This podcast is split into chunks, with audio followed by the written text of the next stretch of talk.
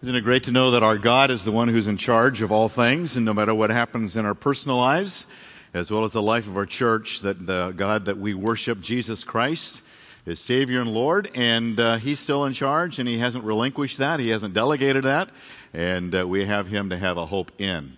As we study God's Word, I have an outline that you're going to find helpful because I'm going to read a couple things from it here in just a moment. But we're in a series called uh, Better Together. It's from the book of Ephesians. And oh, by the way, I'm, I'm Dave Mitchell. Sorry, I should have introduced myself to you. And um, uh, I'm one of the pastors here as well. And uh, it's exciting to be able to serve together with you as we go through this Better Together theme of the book of Ephesians, written to a group of uh, believers in somebody's home that was in the country today we call Turkey. And uh, it was Asia Minor in those days. And so it's just terrific to be able to read something that was read, written 2,000 years ago by the Apostle Paul to Ephesus and that it still has relevance, and we'll show you it's relevant for us today. As we read, as I'm going to read the text here in just a moment, I just have a question for you to ask and answer so we can find out how relevant this is. How many of you have slaves? Or you have some slaves. Uh, they're back home taken care of. Oh, children. Do children count? Uh, yeah, I guess. I guess that could. Uh, I guess that could count. I, I thought you were going to say Anthony here. So, uh, but uh, okay, all right. Well, uh, I've got good news for you, masters. If you're a slave owner, or if you're a slave, I've got good news to you because this is passages for you. If you don't own any slaves and you're not a master, then I don't know why we came today. So, but let me read, let me read the text for you. In fact, I'll throw it on the screen. Slaves, be obedient to those who are your masters according to the flesh, with fear and trembling in the sincerity of your heart as to Christ, not by way of eye service as men pleasers, but as slaves of Christ doing the will of God from the heart. With good will, render service as to the Lord and not to men knowing that whatever good thing each one does, this he will receive back from the Lord, whether slave or free. And masters, do the same things to them. Give up threatening, knowing that both their master and yours is in heaven, and there is no partiality with him. So, this is an exciting thing. This is a great opportunity for us to learn something beyond just what the text says, but how the text speaks to us today. As you look at the screen, let me show you, there was the then. In, in every biblical passage that we have, it was written to a specific group of people that lived in a specific time zone. In this case, it was the first century church. If it's text of the Old Testament, it might have been written uh, 10,000 years ago, for all we know. And so there are passages of Scripture that seem more relevant to us when we read it and there are some passages like today's passage that seems totally irrelevant to us because thank God we've gotten rid of the hot concept of slavery that our government and in our society used to have, although it is still very uh, much a growing tragic situation in other lands as uh, you might look around the world and see. But for us in Orange County, the issue then was slaves and masters. Today, then, what you need to do with Scripture is a passage like this. And here's my little turn of the phrase. Because there's other passages like 1 Timothy 2 that talks about women with braided hair. I've never preached against braided hair on women. Um, in fact, I don't even like to talk about hair for obvious reasons. but um,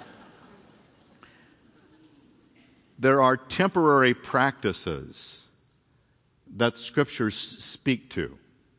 1 Timothy 2, braided hair. Ephesians chapter 6, slaves and masters. That was going on in the church of Ephesians. Temporary practices. The task of a student of the Bible is to take those temporary practices and find timeless principles that can guide us today. So you find the temporary practice of so many things in the Old Testament and the New Testament the laws, the statutes, and all the civil uh, codes that they have in the Old Testament. And you find what's the, what's the timeless principle that still guides me today? Because all of Scripture is inspired by God and is to be used to equip me in every good deed. So there's nothing irrelevant in Scripture. It's just my task to find the relevance for us today. So then it was slaves and masters, temporary practice. Today, timeless principles, employees or those under authority, employers, those over authority. But it's not just employees, employers. Some of you are retired, so you're thinking, oh, well, I'm off the hook on this one. Not necessarily so. So I was thinking uh, various application points where this can occur. Where is this relevant? What are the t- timeless principles? Where is it relevant today? For example, uh, not too long ago, as some of you know, I turned 65. And by turning, by turning 65, the DMV wrote me a letter and said, We think you're really old, and so you need to come in and renew your license. So I had to go to the DMV and renew my license because they know that everybody 65 and up shouldn't be driving on the road. And so I had to go in and prove to them that I can still see out of both eyes and I can still walk. I have coordination between eye and hand. And had to go and have my picture updated. and boy, when you get your license back, wow, no wonder I had to go in. Because there's a lot of changes from the last DMV picture and today's DMV picture. But as I went there, you know, I thought, oh, I dread the DMV. I walked in and there was this mile long line that's in the DMV. I said, oh, government, government control. And what a, what a dreary place to be. So I had this kind of a cynical, negative attitude. So as I walked in, I had an appointment and, and you know, you wait for your little number to come up. And then you, by the time I got back to where my number had been placed in this counter number 12 or whatever it was, somebody else had already come and stood before me. And I hey, you know, so I had to go to the guy next to him. You know, I was supposed to be there. Oh, well, let me check. And so he went out of his way to find a new number and a new place for me to go. And finally, by the time I got to where the picture had to be taken, I showed my driver's license to this guy who's taking the picture, works at the DMV. And I had all this negativity in my mind, negativity about the DMV. And this guy could not have been friendlier. He says, Oh, you ride a motorcycle because you have a little thing on your, motor, on your license that says motorcycle. And he says, oh, I ride a motorcycle. Let me tell you about my club. And we just had this nice little chat as people were lining up behind us. and, uh, and it made me realize that DMV workers are real people too. And I mean that with all due respect if you work for the DMV. And I know that at least one of you I know about does. Um, and it made me made this passage come to my mind that there are lots of people that I either serve or are serving me. And whether it's going to the DMV and being a Christian in attitude and deed to a DMV worker, this passage is relevant. If it's going to Albertsons or Stater Brothers and you're in the 10 or less line and, and there's a cashier there helping you, it means you're going to come across with an attitude that's different than just about anybody else that may go through that line. It means that if you're one who is fortunate enough to have someone that you pay to mow your lawn, it means that every time that person comes and mows your lawn, it means something from this passage as to how you relate to that person that mows your lawn. It means if you're someone that I see riding my bike, and every Thursday morning I drive by this home, and there is this mobile um, car cleaning detailing business. And if you happen to be fortunate enough to have someone who comes in this big gray van and, and cleans your cars once a week, it means this is a way you relate to that person. If you have someone who picks up your garbage, and he drives that big old truck that rattles down the street. And he happens to be in front of your house the same time you're out there just about ready to pull your trash cans back, unless you pay someone to do that for you, which I can't imagine. It means you relate to that person in a special way. If you have someone who cleans your home, and once a week, once a month, they come in and they clean your home this passage has timeless principles as to how you will relate to that person, how you will treat that person, how your attitude of Christ likeness will be relevant to them. If you have somebody in the hospital and you go visit and there's a nurse, there's the nurses uh, and there's other people that clean the beds and take the sheets. It has relevance to how you're going to treat that person and how you're going to relate to them in a Christian, Christ like way. So I wanted to see, and we could go on and on. If you're going over here to Claim Jumper after church, and you've got a waitress or a waiter or whatever the term should be today, it means how you relate to that person will be significantly different than a non Christian who could care less about that person. It means a relationship that is unique because you believe in Jesus and Jesus changes hearts and lives. So these are, I want you to see, these are timeless principles that should be relevant in a lot of, and I could, you could go on and on, but you could throw out a whole other uh, dozen or so scenarios where that is true. And so Paul is writing to the Ephesians to a very temporary practice. I put on the back side of the outline, William Barclay is one of those commentators that does a terrific job of bringing historical context to passages like this. Notice what the slave trade was like, as William Barclay gives us a historical perspective. Let me read the little italics at the very top of the outline. One Roman writer divided agricultural instruments into three classes the articulate, who were slaves, the inarticulate, which were animals, and the mute, which were tools and vehicles. A slave's only distinction above animals or tools was that he could speak. The Roman statesman Cato said, Old slaves should be thrown on a dump. And when a slave is ill, do not feed him anything. It is not worth your money. Take six slaves and throw them away because they are nothing but inefficient tools. Augustus crucified a slave who accidentally killed his pet quail. And a man named Pollio threw a slave into a pond of deadly lamprey eels for breaking a crystal goblet. Juvenal wrote of a slave owner whose greatest pleasure was listening to the sweet song of his slaves being flogged. That's the context of Paul's writing to slaves and masters. This is, this is unimaginable to us. Paul did not write to rebel. He did not write to unionize, and I'm not saying anything necessarily wrong with any of those things. Paul simply said that when you become a follower of Jesus, your circumstances do not change necessarily. The government will suddenly not become different in your favor. But when you become a follower of Jesus, your heart changes. And how you relate in whatever circumstances you are in, your heart changes. And then when your heart changes, your behavior changes. And you become different. And you're living in a counter kingdom. You're living against the grain. Gravity's pulling you one way in a terms of sin, but God says, by the power of the Spirit, I want to pull you in a whole new way. So he wants to teach them. So here are the two sections today. There are the things of employees or anybody who's under authority. If you're under the authority of someone else, and we're all under the authority of government, we're all under authority of, uh, if you're in a HOA, there's somebody watching how you paint your house and how many cars you have parked around your house. I mean, there are the regulations and the rules.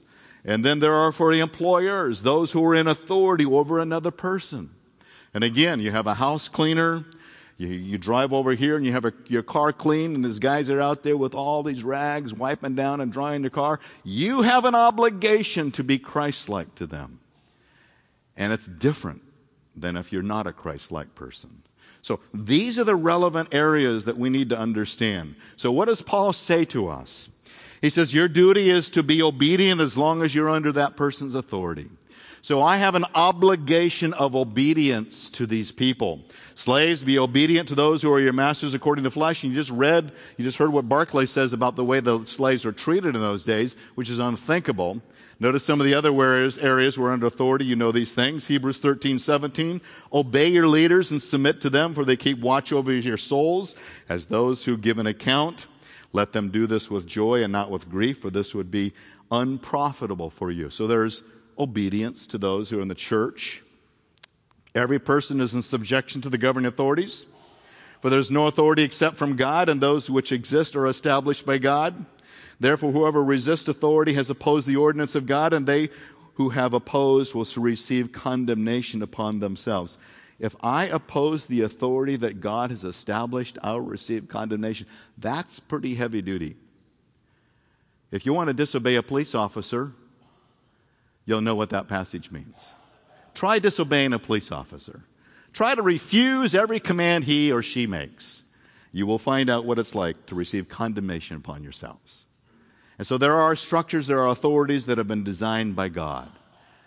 And it's tough. If you go to the city, like we've done, and you have a, uh, you want to create a bathroom like we wanted to create in the house, and you have code enforcement people that tell you where you can put that wall and where you cannot have a door or in our case, where you have to wall up that door, it's hard to be obedient because you think this is insanity. But there are certain regulations, there are certain ways. But then what Paul says in Acts, or Luke, I should say, says in Acts 5 is this there are limitations. And there will come a day where some of us may have to do what Paul or Peter did in this case. When they, the authorities, had brought them, they stood before the council and the high priest questioned them, saying, We gave you strict orders not to continue teaching in this name, the name of Jesus. Don't preach Jesus, they were saying in those days. And yet you have filled Jerusalem. You've filled Jerusalem. Imagine, Peter has filled Jerusalem with the name of Jesus, even though the commanding authorities of the government says don't mention his name. So you have filled the city of Jerusalem with your teaching and intend to bring this man's blood upon us. In other words, Peter, you're blaming the Jewish leaders for the crucifixion of Jesus. We resent that. It's true, but we resent that. And then Peter and his apostles answered, We must obey God. And they did not submit. Thrown into prison? Yeah. Received the condemnation of governing authorities? Yes. But there will come a day when we will have to be challenged, and I'm going to talk more about it next Sunday. But one of the things, because uh, I serve on, on the board at Biola, is a new bill that is being established in the legislature called 1146. If you haven't read about it, I'll give you more information next Sunday. But that bill is being designed and being formulated, and uh, really it's, uh, it's evolving but at one point, it has been established that Biola cannot limit the number of students that are coming to only Christians. That Biola cannot enforce students to go to chapel services. That Biola cannot have professors who pray in their classrooms. It is so restrictive in terms of our religious freedom that it's just astounding you thought we were living in the Soviet Union. But one senator in Sacramento is pushing SB 1146. And so, as we on the board, and I get emails from Barry Corey, and this last week we've had a number of them come and go. The board is going to have to make some very significant decisions about the authorities, the new regulations, and what does Biola do? and what will be the cost to Biola should we say we will not submit because it counters the biblical understanding and the foundation of a 100 year old institution.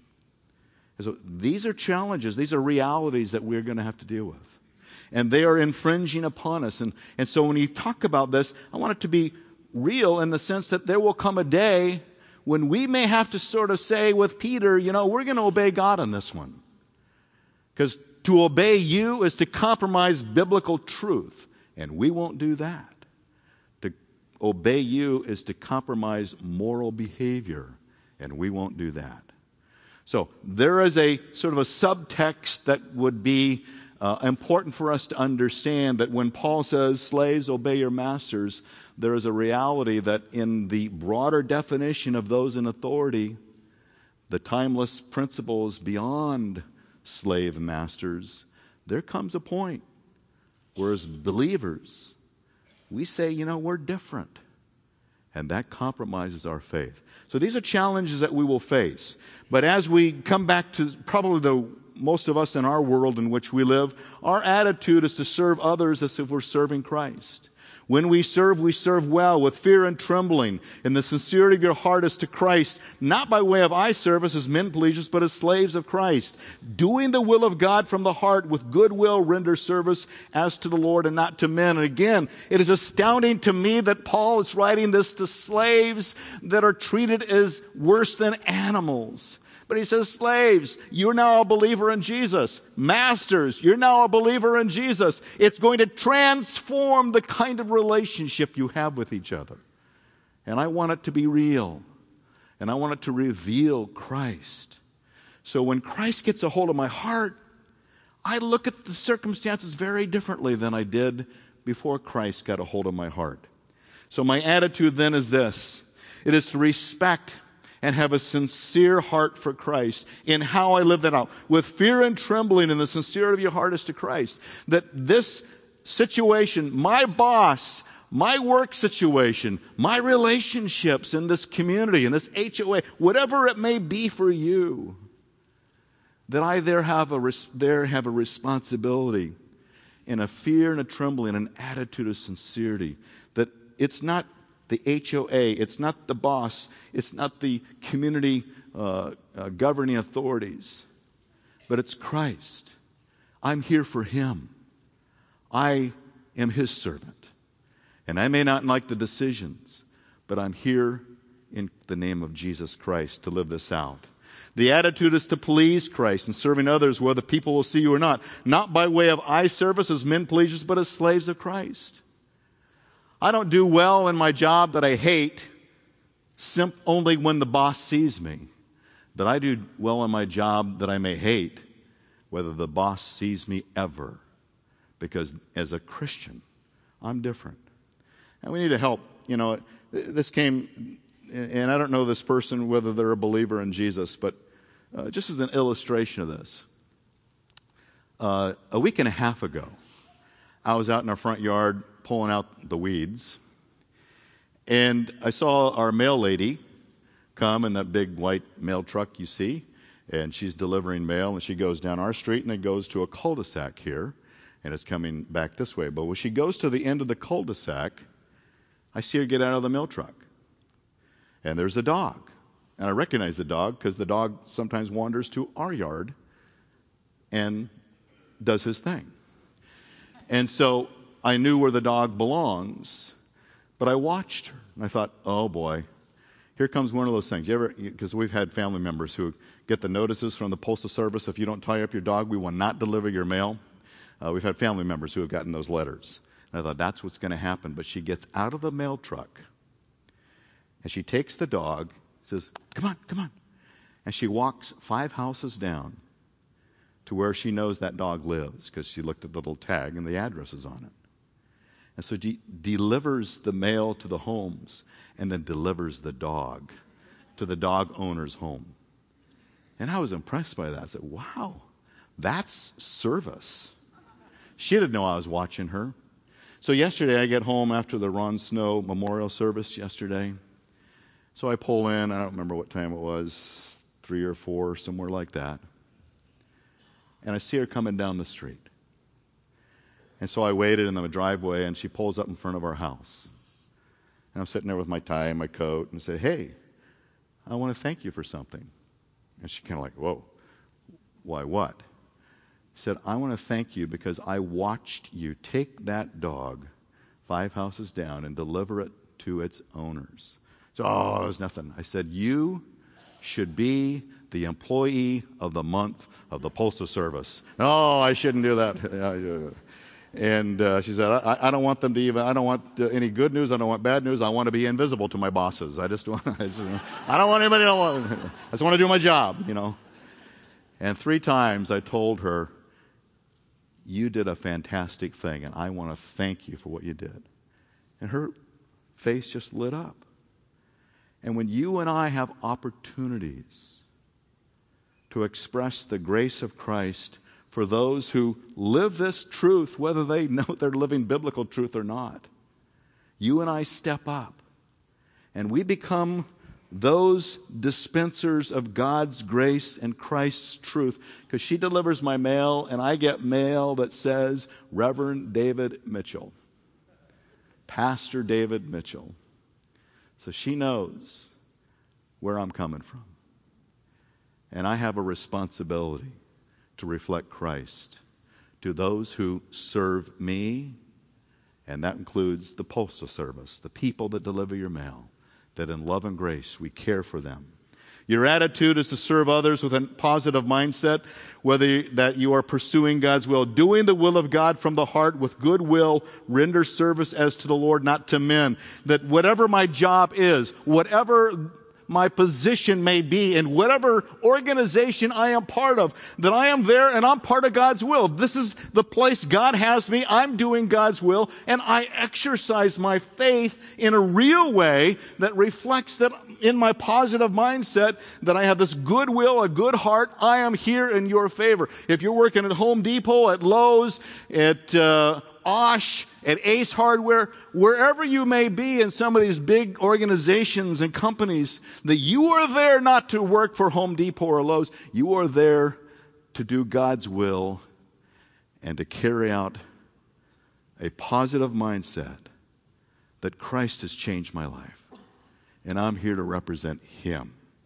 And I shared with you in the email, I want to share it real quickly in case you didn't read my email, and I, I'm very hurt that you didn't. But um, but I sent out this email this last week, and I came across this article from Paul, Paul Borthwick. Paul has spoken here. He's a big missionary guy, and he's spoken at our missions conference here at Calvary Church. And he ran across this fellow by the name of Peter because he recognized him from a youth group. Peter is a graduate of Harvard University. And he tried to get a job, and for four months he couldn't find work. So Peter, a Harvard grad, starts working at McDonald's. And so uh, Paul walks into that McDonald's and he sees Peter behind the counter selling Big Macs. And he's kind of blown away by that. He says, Oh, Peter, you have a moment when you get a break? He says, Yeah. So Peter took a break and he, they sat down. Peter, I'm, I'm so sorry that you ended up working at McDonald's. And Peter says, You, you don't have to be sorry for me. That's fine. This is what, this is what Peter told Paul. As Paul asked him, What are you doing here? He says, Well, I graduated in May, but I went four months without finding a job, so I said to myself, I need some income. This is where I've ended up McDonald's, using my Harvard degree. Paul says, Well, I'm so sorry to hear that. But Peter cut him off, and Peter said this No, don't be sorry. God has me here. This place has given me an awesome opportunity to share my faith. I'm on a shift that includes a Buddhist guy from Sri Lanka, a Muslim guy from Lebanon, a Hindu lady from India, and a fellow Christian from El Salvador. It's awesome. I get to be a global missionary to my coworkers while asking, Would you like fries with that? What, do you, what do you not like about a guy like Peter? This is a guy that says, You know, Lord, I'm not sure this is the best job for a Harvard graduate, but this is the mission field you have given to me. This is the place that I have ended up in. I am here, and what I love about it, doing the will of God from the heart with goodwill, render service.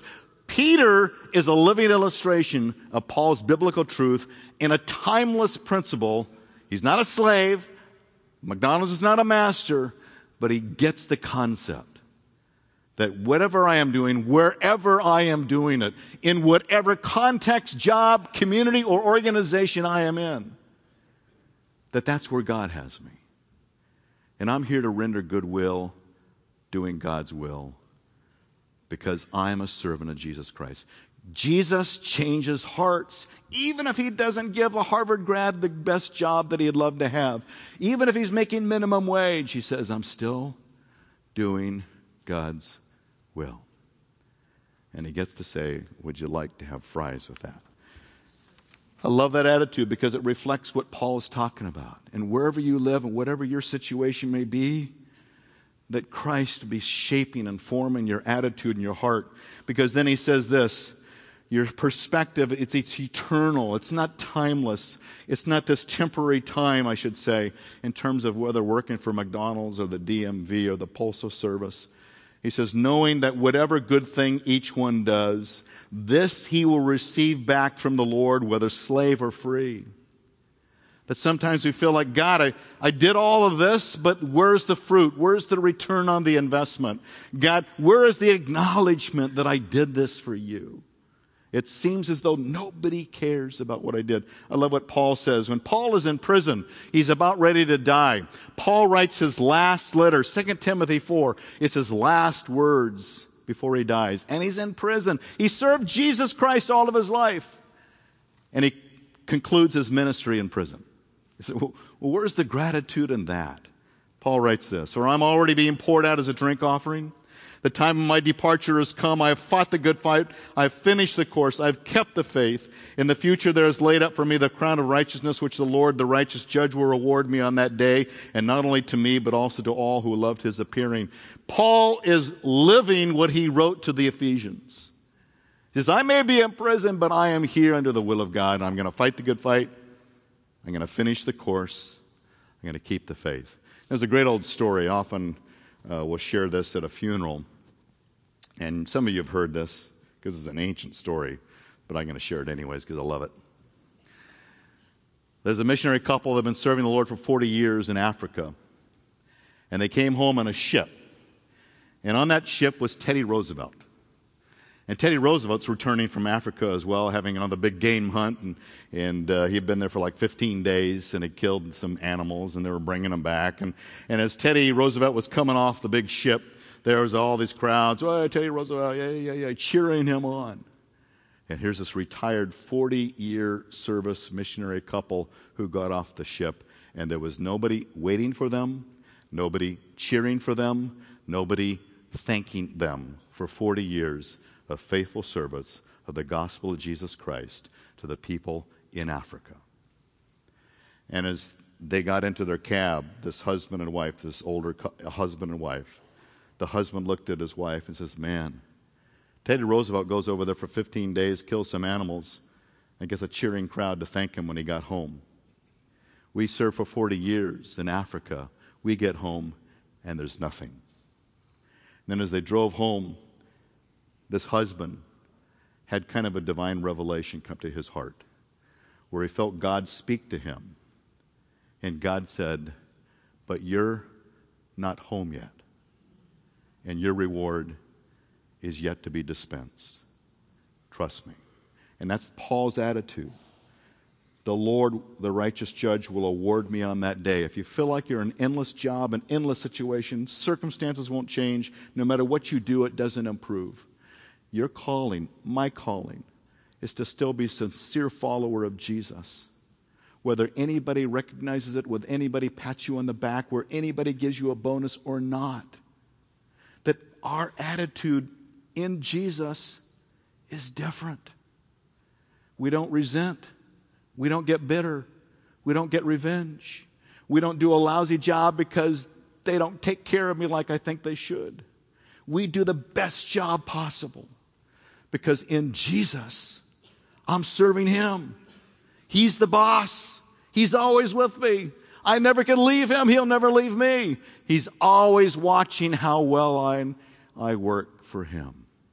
And my attitude, my frame of mind, whether it's the woman that cleans the house, the guy that cleans the car, the lawn guy, the DMV person, the mail lady, whoever they are around us, and these are just simple scenarios, or the person at Taco Bell or the Stater Brothers cashier, that you and I, we're different.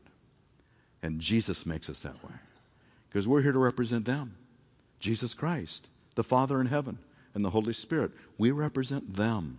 And then he calls us to this. As an employer, my person, if I am an authority over another person, the masters do the same for them. They give up threatening, knowing that both are master and yours in heaven. There is no partiality with him. So my duty is to care for those under my authority. He says, do the same things. He says, masters, if you become a follower of Jesus, then your mindset should be just like what I said to the slave, that you're doing God's will, that Jesus is watching over you, that he's going to hold you accountable, that you have an obligation to see yourself as under the authority of the Father in heaven and that Christ is watching you.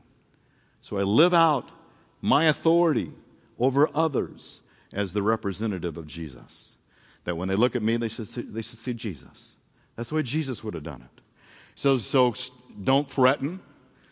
Authoritative and autocratic leaders who have to threaten spouses and children and workers are obviously failing.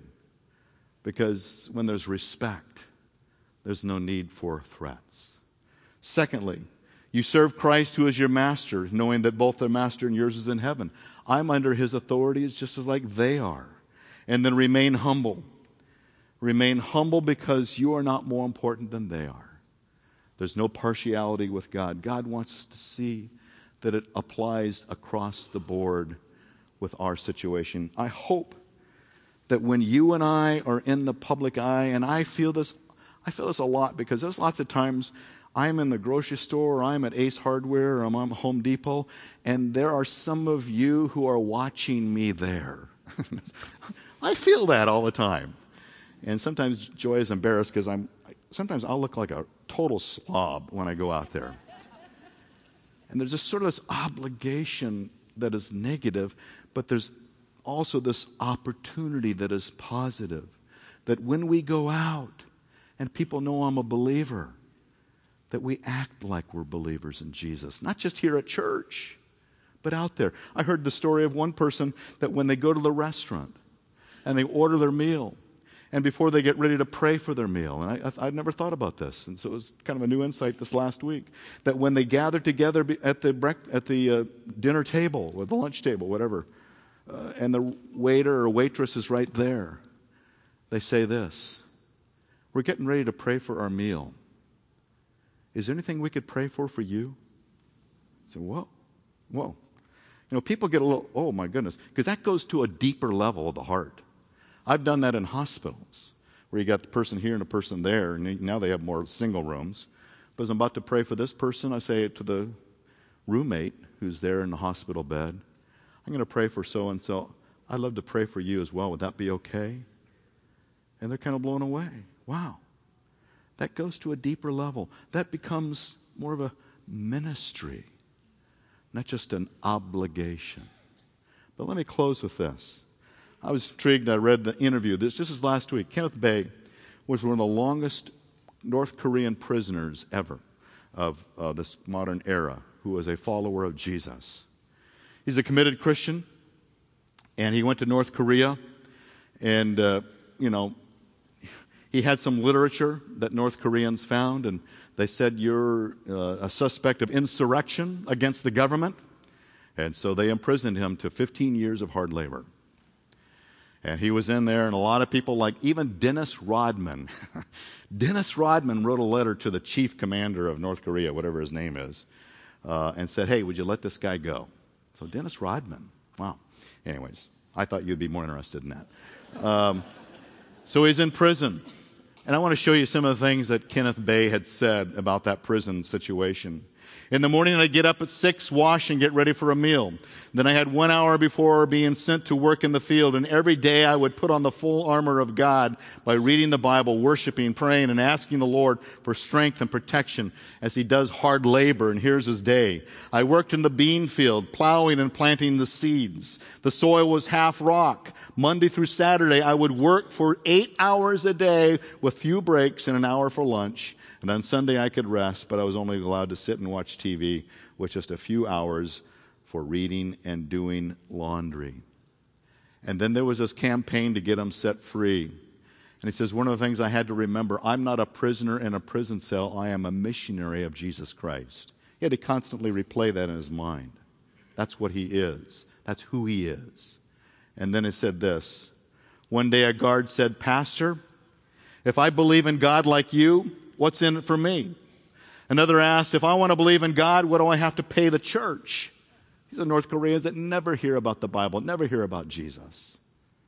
And I explained that there is no price, that God wants to hear and answer our prayers, to protect us, to provide for us. They had never heard anything like that. And then he writes this. At the end of the conversation, someone said, You said God answered your prayers. But if God is real, then how are you still here in prison? I explained that God has different plans. Maybe I said, His plan includes you. How will you know anything about God unless I'm here? That's true, he said. I never heard anything like this before. Much of the time, I couldn't share the gospel directly, but I hoped the guards would see a glimpse of the gospel in me so that something would happen even without me saying the word.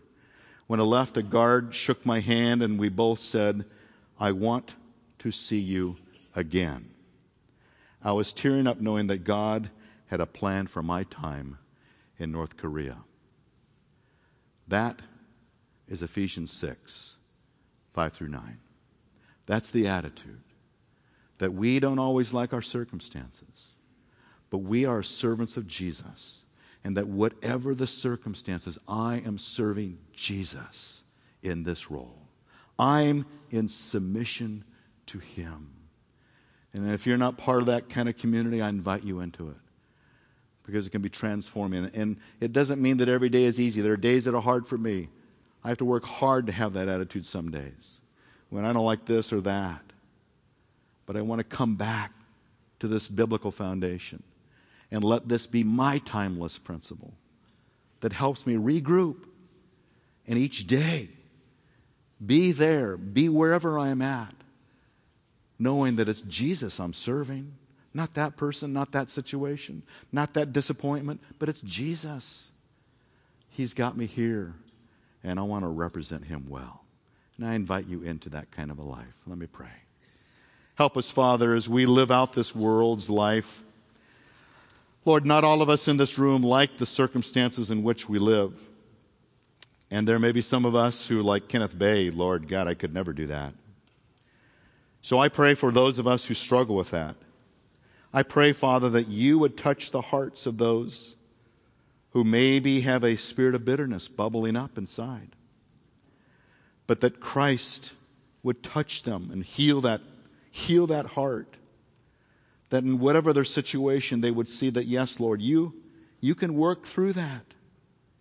Whether it's Paul in prison, being able to share with his guards, or Kenneth Bae in a North Korean prison, sharing with his guards, or whatever may be our circumstance, that Jesus, we're here for you. Help us to live that way. Help those that we work with to see Jesus in us. As Kenneth, he just lived the gospel. Help us to live the gospel at our place of work, in our neighborhood, with our postal mail carrier, with the DMV people, with our housekeeper, God, with our friends, people at the club, Starbucks, LA Fitness, God, wherever we go. Help people to see that we're living the gospel, that we're here representing you in how we treat people with that spirit of love and grace, of a sincere heart, doing the will of God. Help us, Father, to be people like that. Challenge us in that way and affirm those who are already doing it, God. Affirm them.